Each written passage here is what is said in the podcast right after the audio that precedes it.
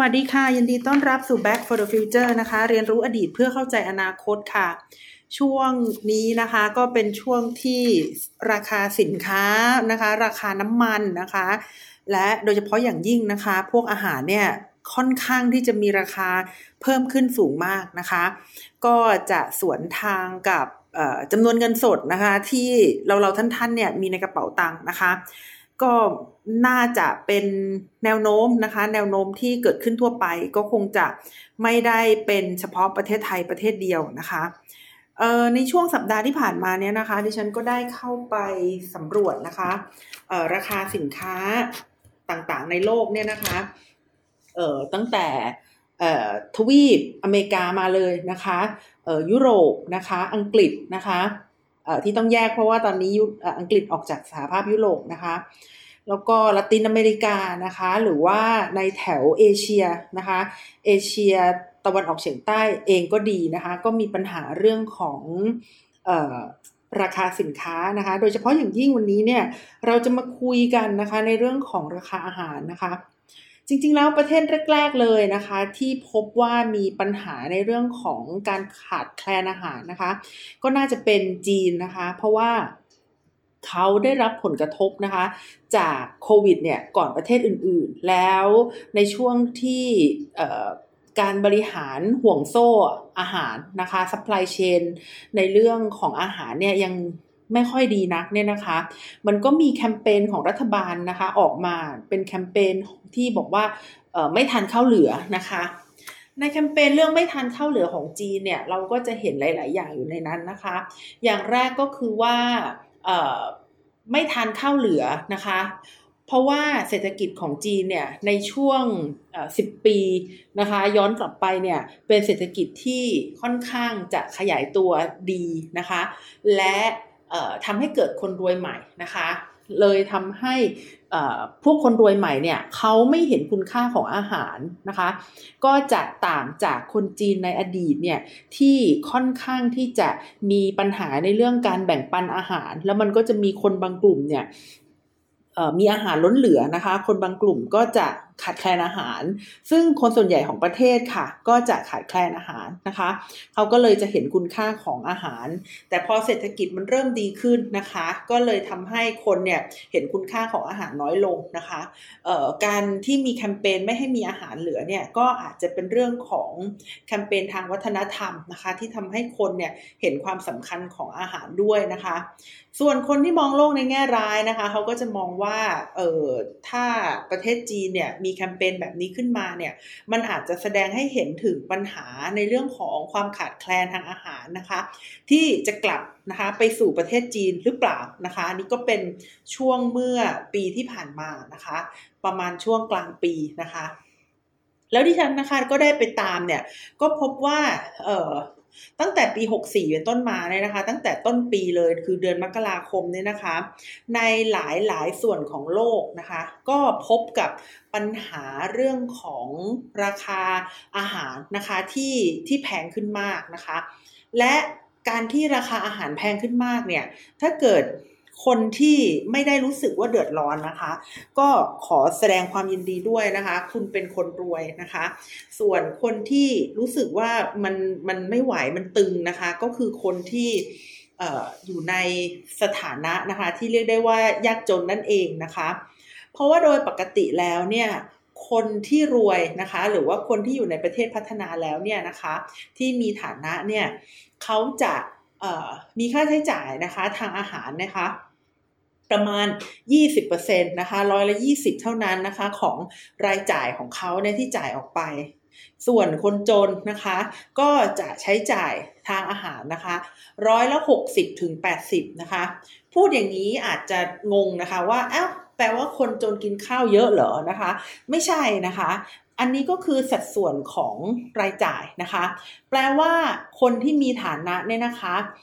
เมื่อมีรายได้เข้ามาเนี่ยนะคะ จะใช้จ่ายไปกับค่าอาหารนะคะ ไม่มากเพราะไม่มากนะคะ เพราะว่า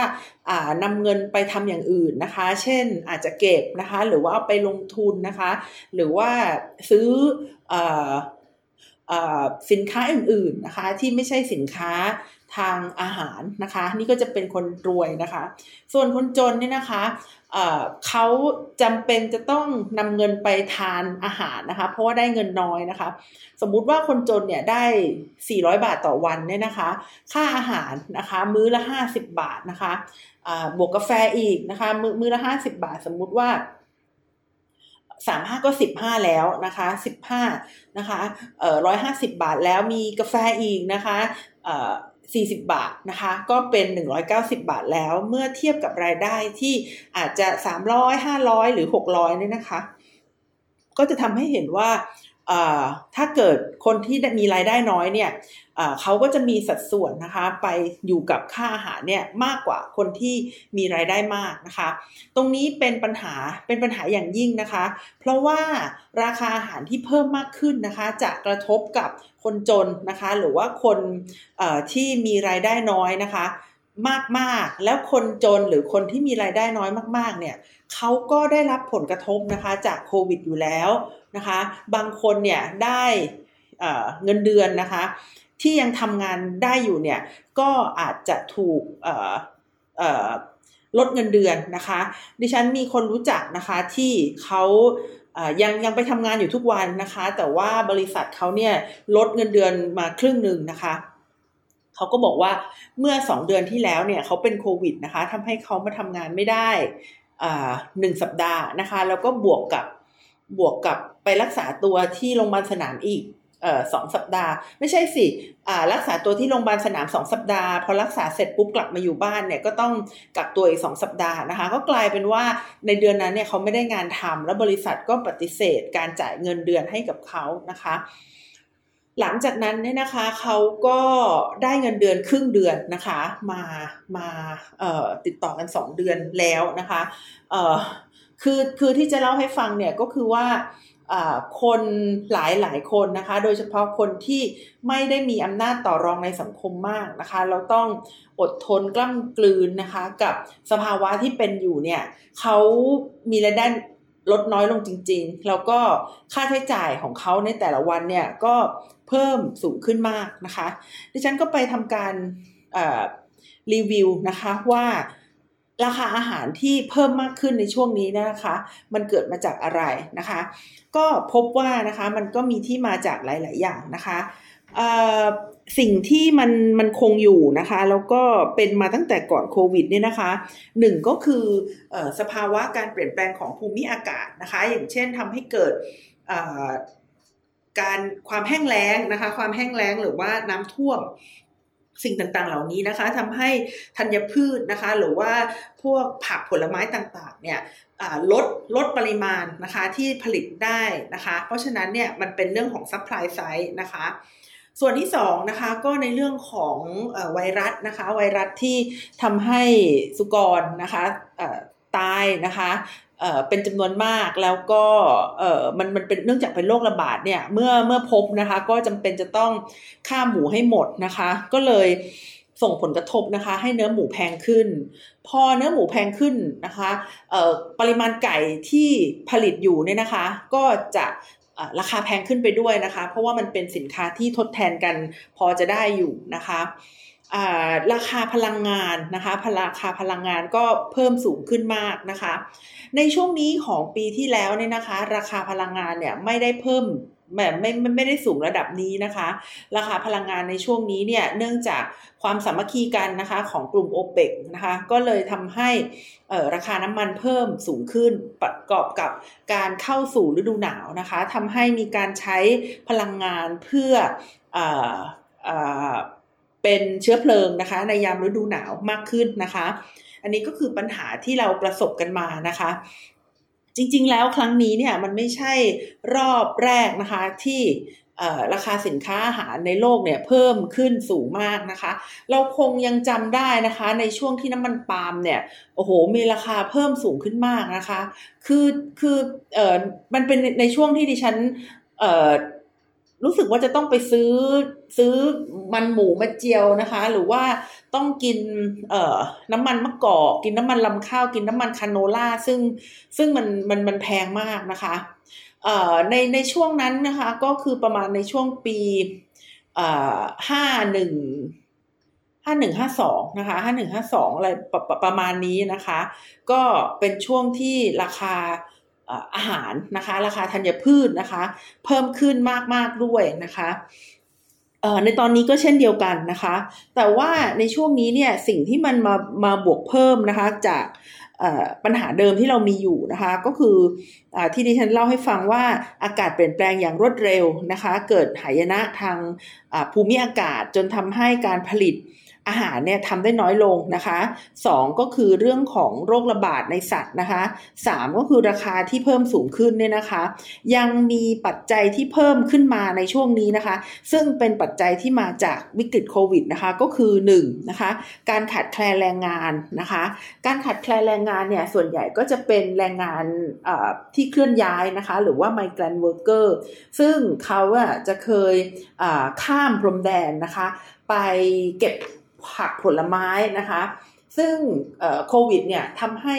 การเดินทางของแรงงานที่เคลื่อนย้ายนะคะข้ามพรมแดนเนี่ยเกิดขึ้นได้ยากมากขึ้นนะคะ เพราะฉะนั้นถึงแม้ว่าจะมีผลผลิตเนี่ยแต่ผู้ที่จะมา เก็บผลผลิตนะคะ ซึ่งส่วนใหญ่แล้วก็จะต้องทำด้วยมือนะคะ หรือว่าผู้ที่จะเข้ามาบรรจุหีบห่อเนี่ยก็มีน้อยลงนะคะ นี่ก็เป็นสาเหตุหนึ่งนะคะ ที่ทำให้สินค้าในท้องตลาดเนี่ยมันลดน้อยลงแล้วก็ทำให้ราคาแพงขึ้นนะคะ สองนะคะก็คือเรื่องของปัญหา supply chain นะคะเอ่ออย่างที่ได้เล่าให้ฟังนะคะ เคยเล่าแล้วว่า supply chain เนี่ยมันมันมันไม่เหมือนเวลาเราไปซื้อของที่ตลาดนะคะว่าถ้าเราไม่ซื้อ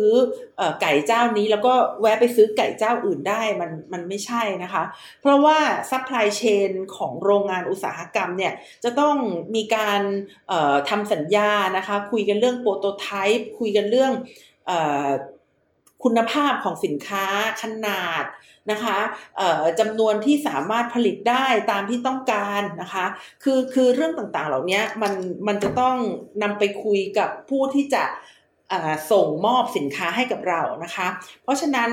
ถ้าเกิดผู้ส่งมอบสินค้าเนี่ยมีปัญหาไม่สามารถที่จะส่งสินค้าให้เราได้เนี่ยมันไม่ได้ง่ายเหมือนกับเดินไปตลาดแล้วก็ไปหา ผู้ส่งสินค้าเจ้าอื่นนะคะ มันมันไม่ได้ง่ายอย่างนั้น เพราะฉะนั้นแม้ว่าโควิดจะผ่านมาก็คือก็คือเราเราเราอยู่กับมันแล้วเนี่ย แต่ว่าการที่จะทำให้ห่วงโซ่อุปทานเนี่ยนะคะ มันยืดหยุ่นมากขึ้นเนี่ย มันก็ไม่ใช่เรื่องที่จะเกิดขึ้นง่าย ๆนะคะ นอกจาก นอกจากเงื่อนไขต่างๆ ทางอุตสาหกรรมนะคะ ที่ดิฉันได้เล่าให้ฟังไปแล้วเนี่ยอีกประการหนึ่งที่สำคัญนะคะที่ทำให้ไม่สามารถแก้ไขในเรื่องของห่วงโซ่การผลิตได้นะคะ ก็คือปัญหาการลงทุนค่ะ คือไม่มีใครนะคะสามารถพูดได้อย่างชัดเจนแน่นอนว่า โควิดจะหมดไปเมื่อไหร่นะคะ ไม่มีใครทราบว่าจะต้องปิดเมืองอีกเมื่อไหร่ ดังนั้นการลงทุนนะคะ ระดับสูงเนี่ยมันถึงถูกกักกักไว้นะคะ ยังไม่สามารถที่จะลงทุนได้มาก เพราะว่ายังไม่แน่ใจนะคะว่าเงินที่ลงไปแล้วเนี่ยจะสามารถสร้างผลตอบแทนกลับมาได้ขนาดไหนหรือเมื่อไหร่นะคะ นี่ก็เป็นปัญหาที่ทำให้ห่วงโซ่อุปทานนะคะ หรือว่าห่วงโซ่การผลิตนะคะ ก็ยังคงมีปัญหานะคะ ปัญหาประการที่สามค่ะ ก็คือเรื่องของปัญหานะคะ ในการขนส่งนะคะ ซึ่งมีที่มาจากโรคระบาดนะคะออย่างเช่น ในช่วงที่ผ่านมาเนี่ยก็จะเห็นว่าท่าเรือต่างๆของจีนนะคะท่าเรือต่างๆของจีนก็มีเรือนะคะที่รอที่จะเข้าไปขนส่งสินค้าจำนวนมากนะคะ แต่ว่า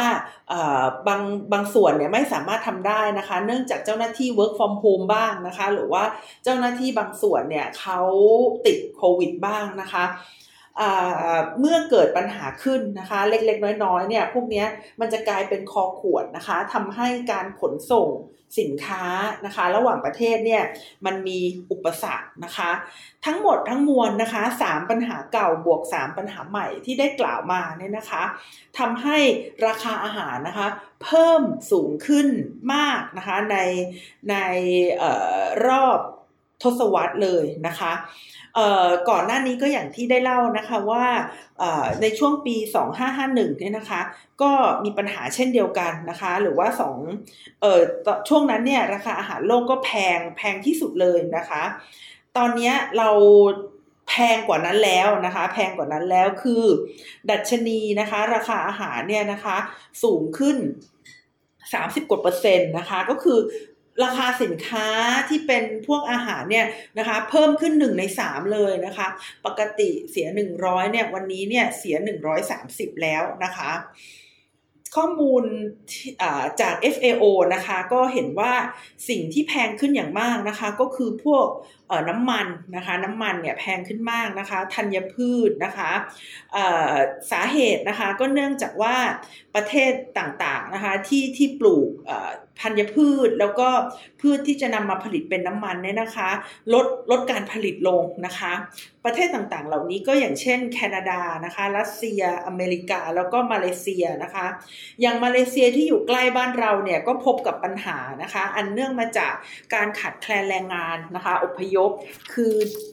โดยทั่วๆไปนะคะ มาเลเซียเขาก็จะมีแรงงานอพยพนะคะเข้ามาเเก็บ นะคะเก็บผลปาล์มนะคะ แต่ว่าในช่วงนี้เนี่ยแรงงานพวกนี้นะคะไม่ได้เข้ามาดันเนื่องมาจากการปิดประเทศเพราะโควิดนะคะทำให้ราคาสินค้านะคะ อย่างเช่นน้ำมันปาล์มเนี่ยเพิ่มสูงขึ้นนะคะ นอกจากนี้นะคะ ราคาน้ำมันดิบก็เพิ่มขึ้นด้วยนะคะ เมื่อราคาน้ำมันดิบเพิ่มขึ้นนะคะ มันก็ต้องมีการปลูกพืชนะคะ เพื่อที่จะเอาไปทำเป็นเอทานอลนะคะ เมื่อปลูกพืชเพื่อไปทำเป็นเอทานอลเนี่ยมันทำให้แย่งชิงการปลูกพืชอาหารนะคะ สิ่งนี้มันก็ยิ่ง และทำให้ราคาอาหารนะคะ มันระทมขมขื่นมากขึ้นนะคะ ก็คือคือมันมีความเกี่ยวข้องกันนะคะ เราจะบอกว่าน้ำมันพืชกับน้ำมันดิบเนี่ย มันมันคนละอย่างกันก็ก็พูดได้ยากนะคะ เพราะว่าจริง ๆ แล้วเนี่ยการเพิ่มของราคาน้ำมันดิบเนี่ยนะคะ มันส่งผลให้น้ำมันพืชเนี่ยนะคะ ราคาแพงขึ้นนะคะ ไม่ได้เอามาใช้ร่วมกันนะคะ แต่ว่าการที่จะต้องไปผลิตเอาเอาน้ำมันพืชเนี่ยไปผลิตเป็นเอทานอลนะคะ มันก็เลยทำให้ราคาน้ำมันพืชในท้องตลาดเนี่ยราคาแพงขึ้น และมีการแย่งปลูกนะคะ ก็ยิ่งทำให้อาหารทั่วๆไปเนี่ยราคาแพงขึ้นด้วยนะคะสำหรับประเทศยากจนนะคะก็อย่างที่บอกนะคะว่าจะได้รับผลกระทบนะคะจากราคาสินค้าที่แพงขึ้นเนี่ยมากนะคะในระดับ เออเป็นเป็น two digit หรือว่าสองสอง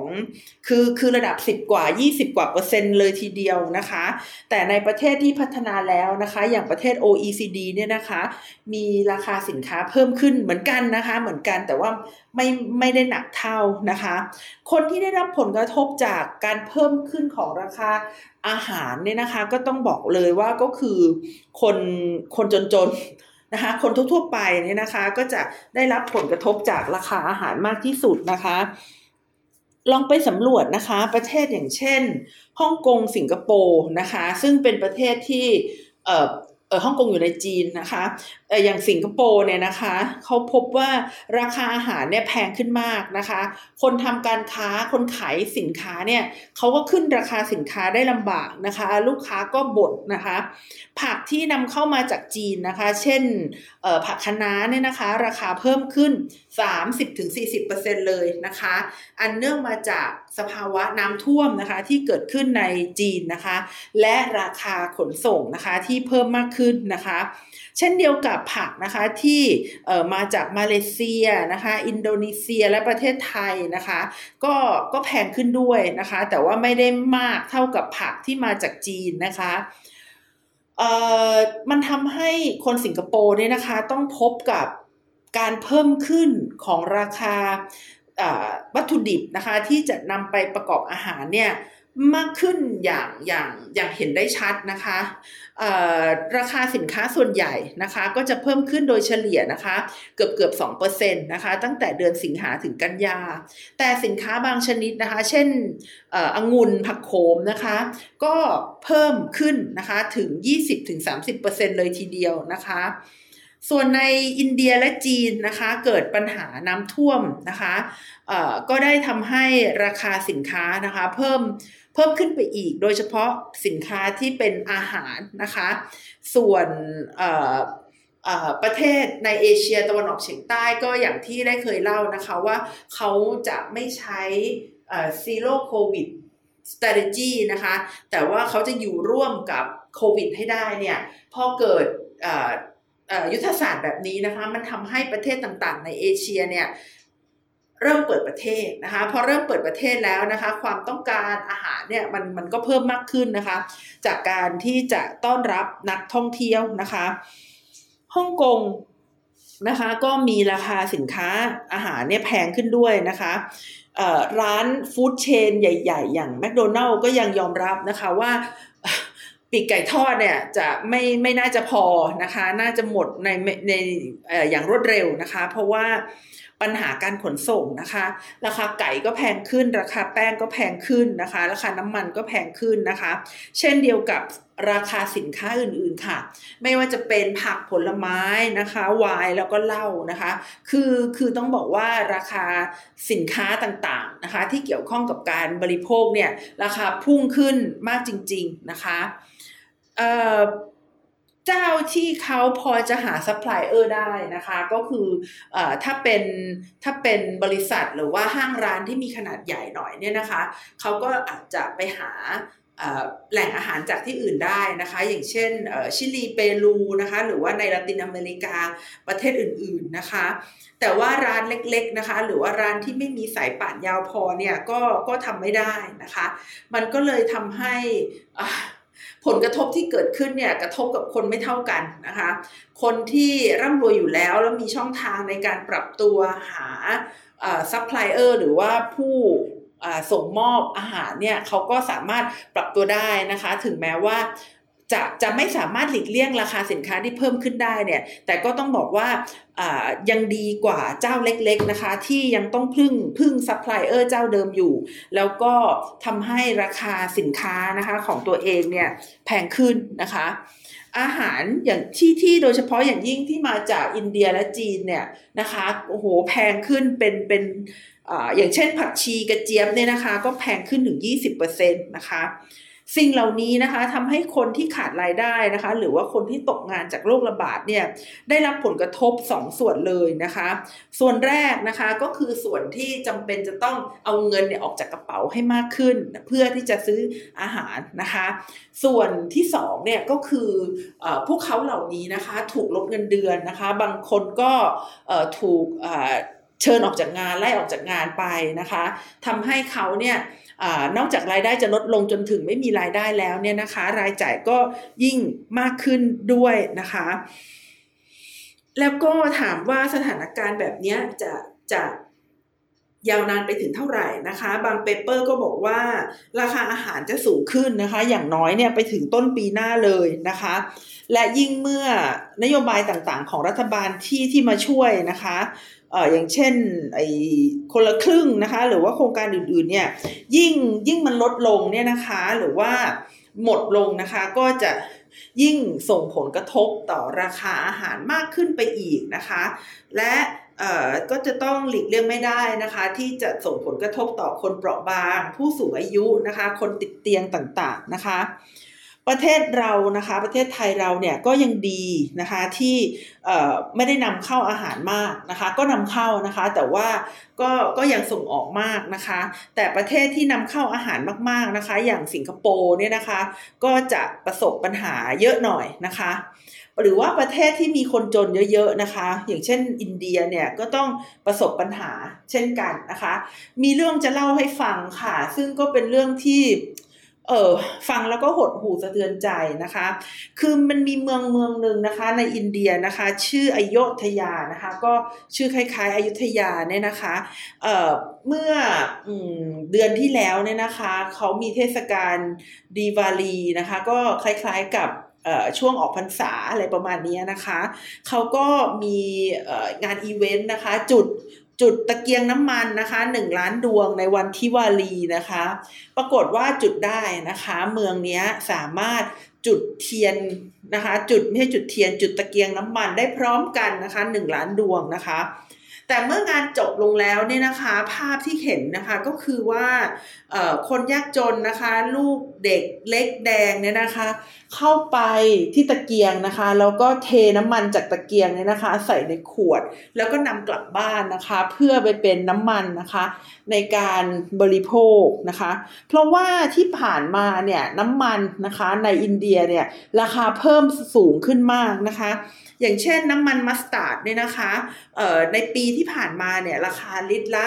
65 บาทนะคะ ในปีนี้เนี่ยราคาเนี่ยถึงลิตรละร้อยบาท 100 บาทเลยทีเดียวนะคะ เพิ่มขึ้นมา 1 ใน 3 เลยนะคะ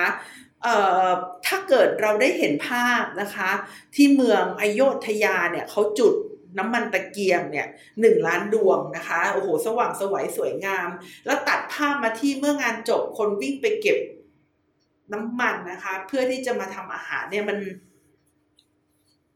ค่ะมันเป็นภาพที่สะเทือนใจอยู่พอสมควรนะคะ ในประเทศอินเดียเนี่ยนะคะ ราคาอาหารนะคะ เพิ่มขึ้นนะคะราว 3.11%นะคะ แต่ที่แพงที่สุดก็คือน้ำมันทำอาหารนะคะ ซึ่งเพิ่มขึ้นมานะคะ 30-40%นะคะ ส่วนราคาน้ำมันมัสตาร์ดนะคะ ก็ก็แพงขึ้นมากนะคะ จนแทบจะนำไปทำอาหารไม่ได้แล้วนะคะ ส่วนราคาของน้ำมันปาล์มที่เป็นน้ำมันของคนยากจนนะคะ ก็เรียกได้ว่าแพงขึ้นมานะคะ มากที่สุดในในรอบ ทศวรรษนะคะเช่นเดียวกับราคาแก๊สหุงต้มนะคะ ก็แพงขึ้น 50%นะคะ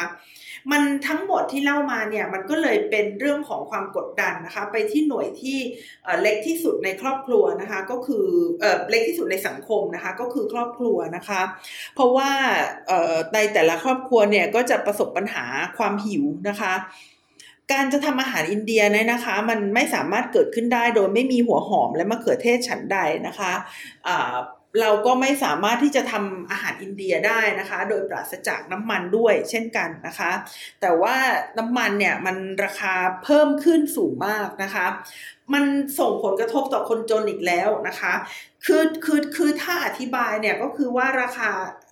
อาหารที่มันเพิ่มสูงขึ้นเนี่ยมันไม่ได้กระทบกับประเทศใดประเทศหนึ่งนะคะ แต่มันกระทบกับคนจนทุกๆ คนที่อยู่ในประเทศนั้น มันกระทบต่อคนจนของโลกนะคะ แล้วนี่ก็คือปัญหาสำคัญว่าความหิวนะคะ มันจะนำไปสู่ปัญหานะคะ อาหารอาหารเเพิ่มขึ้นนะคะ ประมาณอ่ออ่อ 3-5%นต์นะคะ บางสินค้าบางชนิดก็ 20-30%นต์นะคะ ส่วนราคาก๊าซหุงต้มนะคะ เพิ่มขึ้นนะคะ 50%นะคะ ราคาเอ่อทั้งหมดเนี้ยมันมันไม่เป็นไรถ้ามีเงินพอจ่ายนะคะ แต่ปัญหาก็คือว่าเงินเดือนนะคะต่างๆนะคะ ก็ลดลงนะคะ ลดลงนะคะ แล้วพวกเนื้อนะคะก็มีราคาแพงขึ้นนะคะทำให้แม่บ้านนะคะ หรือว่าหัวหน้าครอบครัวเนี่ยหรือหรือว่าคนที่จัดการด้านอาหารนะคะ ต้องลดจำนวนเนื้อในอาหารนะคะ ต้องกินเต้าหู้นะคะ กินเต้าหู้กินไข่และผักแต่ว่าเต้าหู้ก็ราคาเพิ่มขึ้นสูงมากๆด้วยนะคะ เต้าหู้นะคะ ก็เพิ่มขึ้นสูงมากๆด้วย สุดท้ายก็ต้องไป ไปเพิ่มในหมวดของแป้งนะคะ ซึ่งจะทำให้เกิดภาวะอ้วนนะคะ แล้วก็จะเกิดปัญหาในเรื่องอื่นๆตามมาอีกนะคะอย่างเช่นนะคะในฟิลิปปินส์นะคะก็เป็นประเทศหนึ่งที่พบปัญหาเช่นเดียวกันนะคะ คนราว 17%ของประเทศเนี่ยนะคะ ขาดแคลนอาหารนะคะ แล้วก็ยอมรับว่าเงินที่เคยจ่ายค่าอาหารเนี่ยนะคะ เงินจำนวนเดิมเนี่ยมันมันมันไม่พอแล้วนะคะ ที่จะเลี้ยงครอบครัวต่อไปนะคะ อาหารเนี่ยเมนูอาหารก็ต้องเปลี่ยนแปลงไปนะคะ โดยที่เนื้อหมูเนื้อไก่เนี่ยต้องลดจำนวนลงนะคะ เพราะว่ามันราคาก็ค่อนข้างที่จะแพงนะคะก็อาจจะได้โปรตีนจากเนื้อปลานะคะ แต่ก็ พบว่าปลาก็แพงขึ้นเช่นเดียวกันนะคะ แพงขึ้นประมาณสามสิบถึงสี่สิบเปอร์เซ็นเช่นกันนะคะ สิ่งที่รัฐบาลฟิลิปปินส์ทำได้นะคะ ก็คือการควบคุมราคาธัญพืชนะคะ คือ คือยังดีที่มีข้าวกินนะคะ แต่ว่าปลาหมูนะคะหมูหมูของสิงคโปร์เออหมูของฟิลิปปินเนี่ยเพิ่มขึ้นไป 61%เลยนะคะ จากมิถุนาปีที่แล้วนะคะก็คือ 260 เปโซต่อกิโลนะคะ เพิ่มเป็น 420 เปโซต่อกิโลนะคะในในในในเดือนเดียวนะคะ เพิ่ม เออขอโทษค่ะในในเกือบเกือบปีนะคะเกือบเกือบปีก็คือมิถุนาหกสามเนี่ยนะคะมิถุนาหกสามเนี่ยสองร้อยหกสิบเปโซนะคะเมษาหกสี่นะคะสี่ร้อยยี่สิบเปโซนะคะก็จะเห็นว่าราคาสินค้าเนี่ยมันมันมันมันพุ่งขึ้นมากนะคะ แต่สำหรับในฟิลิปปินส์ก็ก็ยังน่ารักนิดนึงนะคะเขาก็มีฟู้ดแบงค์นะคะก็คือมีการแจกอาหารนะคะ เหมือนเราในปีที่ผ่านมาเหมือนกันนะคะ โดยการ เอ่อทำอาหารแจกนะคะ แล้วก็มีการแจกเป็นวัตถุดิบนะคะ ก็คือมีการซื้อผักนะคะ แล้วก็แจกให้กับคนนะคะ หรือว่าเกษตรกรบางท่านเนี่ยก็นำผักนะคะนำนำอาหารเนี่ยนะคะ มาไว้รวมกันในชุมชน แล้วก็ทำอาหารแบ่งปันกันในชุมชนด้วยนะคะ ก็คือมีครัวกลางที่จะทำหน้าที่นะคะทำอาหารนะคะให้กับเลี้ยงให้กับคนยากจนนะคะ สิ่งเหล่านี้นะคะ อย่างที่ที่ฉันได้บอกนะคะว่ามันเกิดกับผลกระทบกับทั่วโลกนะคะ ในสหรัฐอเมริกานะคะ ต้องจ่ายค่าวัตถุดิบอาหารเนี่ยที่แพงขึ้นราว 20%นะคะ ในอังกฤษ 14-18%นะคะ แต่ก็อย่างที่ได้เล่าให้ฟังนะคะว่าราคาอาหารที่แพงขึ้นเนี่ยจะกระทบต่อคนจนนะคะ มากกว่าคนรวยนะคะ สถานการณ์นี้น่าจะลามไปถึงเดือนมกราคมเลยทีเดียวนะคะ และยิ่งอังกฤษเนี่ยมี Brexit ด้วยก็น่าจะยิ่งทำให้แย่เข้าไปใหญ่นะคะ ผลของราคาอาหารหรือความหิวที่มันเกิดขึ้นเนี่ยนะคะ มันจะเกิดผลกระทบต่อปัญหาทางการเมืองแน่นอนค่ะ แน่นอนค่ะ มันมันไม่มีทางที่จะหลีกเลี่ยงได้นะคะรัฐบาลนะคะของทุกประเทศเนี่ยจะต้องเข้าใจนะคะในปัญหาเรื่องของราคาอาหารนะคะ แล้วก็การแบ่งปันอาหารเนี่ยให้มากนะคะ แล้วก็ต้องแก้ไขปัญหานี้นะคะ ไม่เช่นนั้นนะคะ มันก็จะเกิดปัญหาต่อความชอบธรรมนะคะ ของอำนาจรัฐแน่นอนค่ะ ค่ะสำหรับวันนี้นะคะดิฉันนัชชาพัฒค่ะ ก็ขอลาไปก่อนนะคะะก็ฝากด้วยเรื่องความหิวนะคะ เรื่องของความมั่นคงทางอาหารไว้ด้วยนะคะะวันนี้จากกันไปแล้วนะคะ สวัสดีค่ะ